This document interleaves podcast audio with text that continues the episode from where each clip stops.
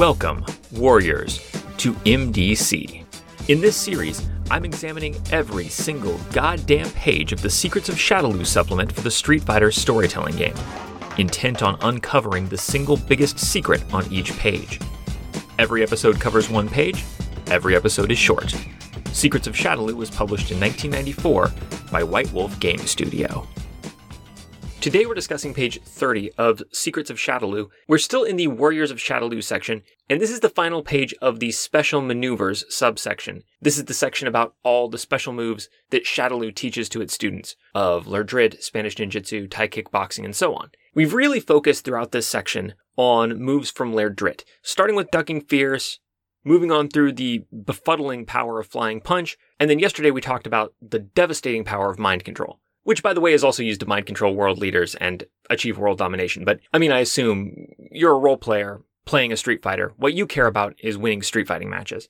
So that's what we talked about yesterday. Today, as kind of a coda to that, we're going to talk about resisting the psychic powers of Shadaloo, and it comes down to honor. We foreshadowed this all the way back in chapter one, or the prelude, depending on which part of the book you believe. The story called Poison Haze, where Derek Savage, the street tough gutter brat, uh, had his chi all inflamed, all swollen up and feverish and discolored because he got poison hazed by a revenant, and it threatened to make him act dishonorably. That was the goal. And part of the reason for that is that honor is an effective way to resist the psychic powers of a Lerdrit master. We learned yesterday that if you have 10 permanent honor, you can't be mind controlled. And fortunately, for shit stirring player characters, the honor system in the Street Fighter storytelling game is actually pretty forgiving. It's much easier than like maintaining a good alignment in D&D even. Let me give you some examples from the Street Fighter core book of things that will cost you honor. Uh, if you strike a dizzied opponent, which is to say somebody who's kind of like punch drunk and can't defend themselves for a minute, that'll cost you a temporary honor.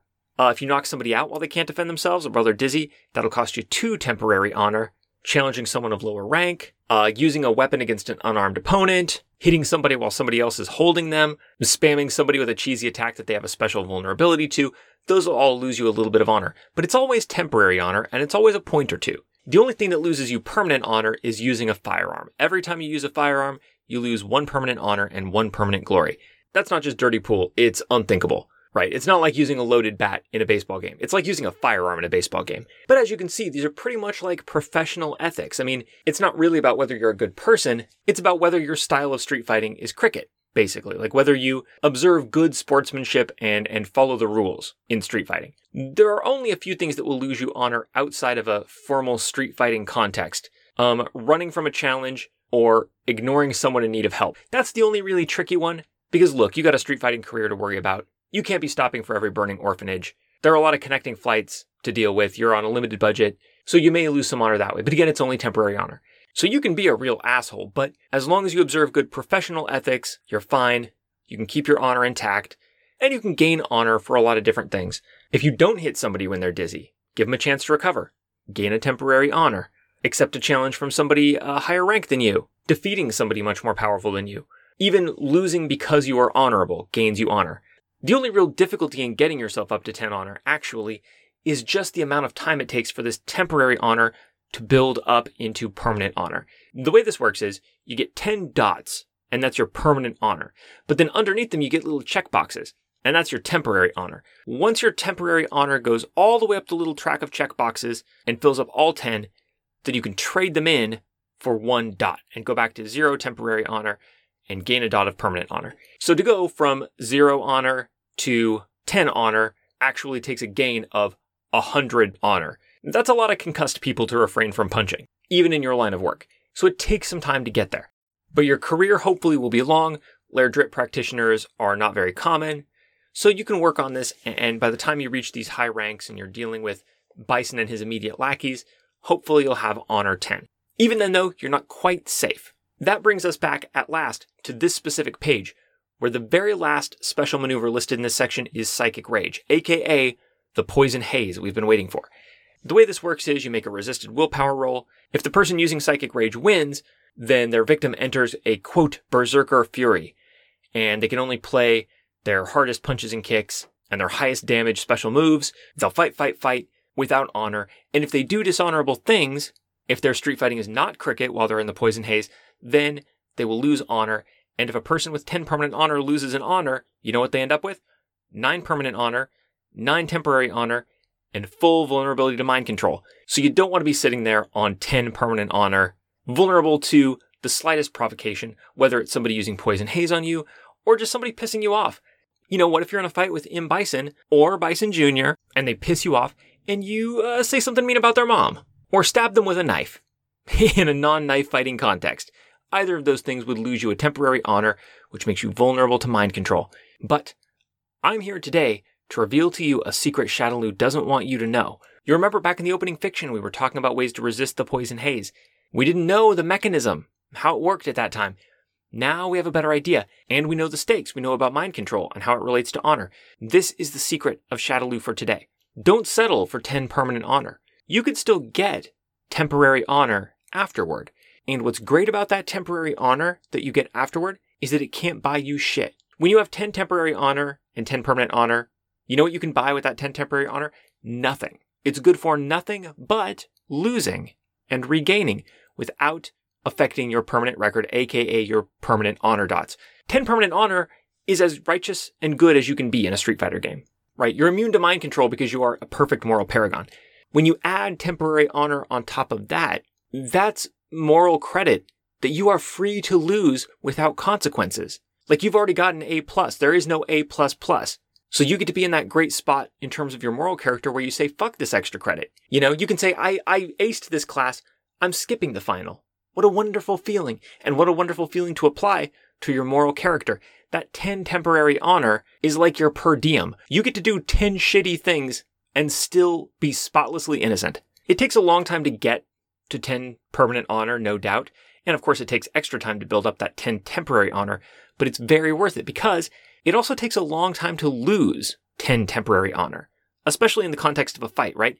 If you're in a street fight and somebody hits you with poison haze, like on a typical round, what are you going to do to lose honor? Kick them? Punch them? Bite them? That's all legal. There's no honor loss. It's a street fight. There are only a, a, pretty narrow list of things you can do to lose honor at all. The chances of you being able to do 10 of them in a single street fight while you're poison hazed is negligible. Which means you can be biting them, scratching them, sticking them with a shiv, and still remain so morally pure that you're impossible to mind control all around long. As long as you remain within that per diem, right, your karmic petty cash, then you're golden. And it's not just resisting psychic rage. If you want to maintain that perfect 10 out of 10 rating on your moral purity, that extra 10 points, a lot of times, if you've got it to spend, you're going to be able to balance your debits and credits in any given situation. Like, think about this. Let's say there's a, a, a really powerful street fighter on the circuit, somebody higher ranked than you, who's always rubbing your nose in it, calling you a goody two shoes because you're trying to maintain this higher honor rating, a bully and a jerk and you hate them. But you're trying to maintain your perfect moral character, whatever will you do? I'll tell you what you do. You challenge them to a fight, gain one glory. They come to your arena to fight you. Bell rings, open a secret door, release a tiger on them. They're surprised by the tiger and consumed. Lose two honor. You win the match. You've defeated a much more powerful street fighter. Plus two honor. Plus two glory. You remain at 10 permanent honor, you've gained 3 temporary glory, and you've killed a bully with a ravening tiger. If you sold tickets to this, you may have also earned some repeat customers, assuming the tiger is not rented and remains with you for promotional purposes. And if your opponent has psychic rage, it's all the sweeter. Imagine the frustration on the face of Bison Jr.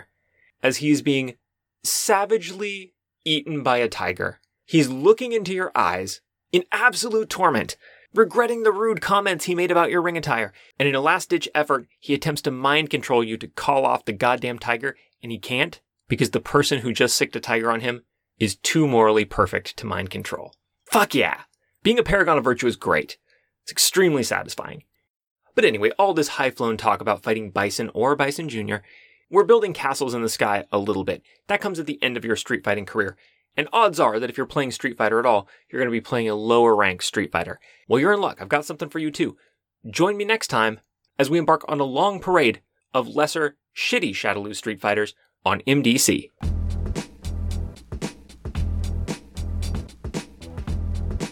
This has been MDC. New episodes drop every day except for Sundays, when all the previous week's episodes drop in one big megasode on the top secret Patreon only RSS feed. If you'd like to get access to that RSS feed and support the show, go to patreon.com slash megadumbcast. Contact or check out the show wherever you want. I am Megadumbcast on Twitter, Instagram, Gmail, Podbean, your favorite podcatcher, etc., etc. Street Fighter and all associated trademarks are property of Capcom. This season's theme music, used under a Creative Commons license, is City Lights at Night by Revolution Void, whose work you can find at sites.google.com slash view slash revolution void or at freemusicarchive.org slash music slash revolution underscore void. Thanks for listening. Now get lost. You can't compare with my power.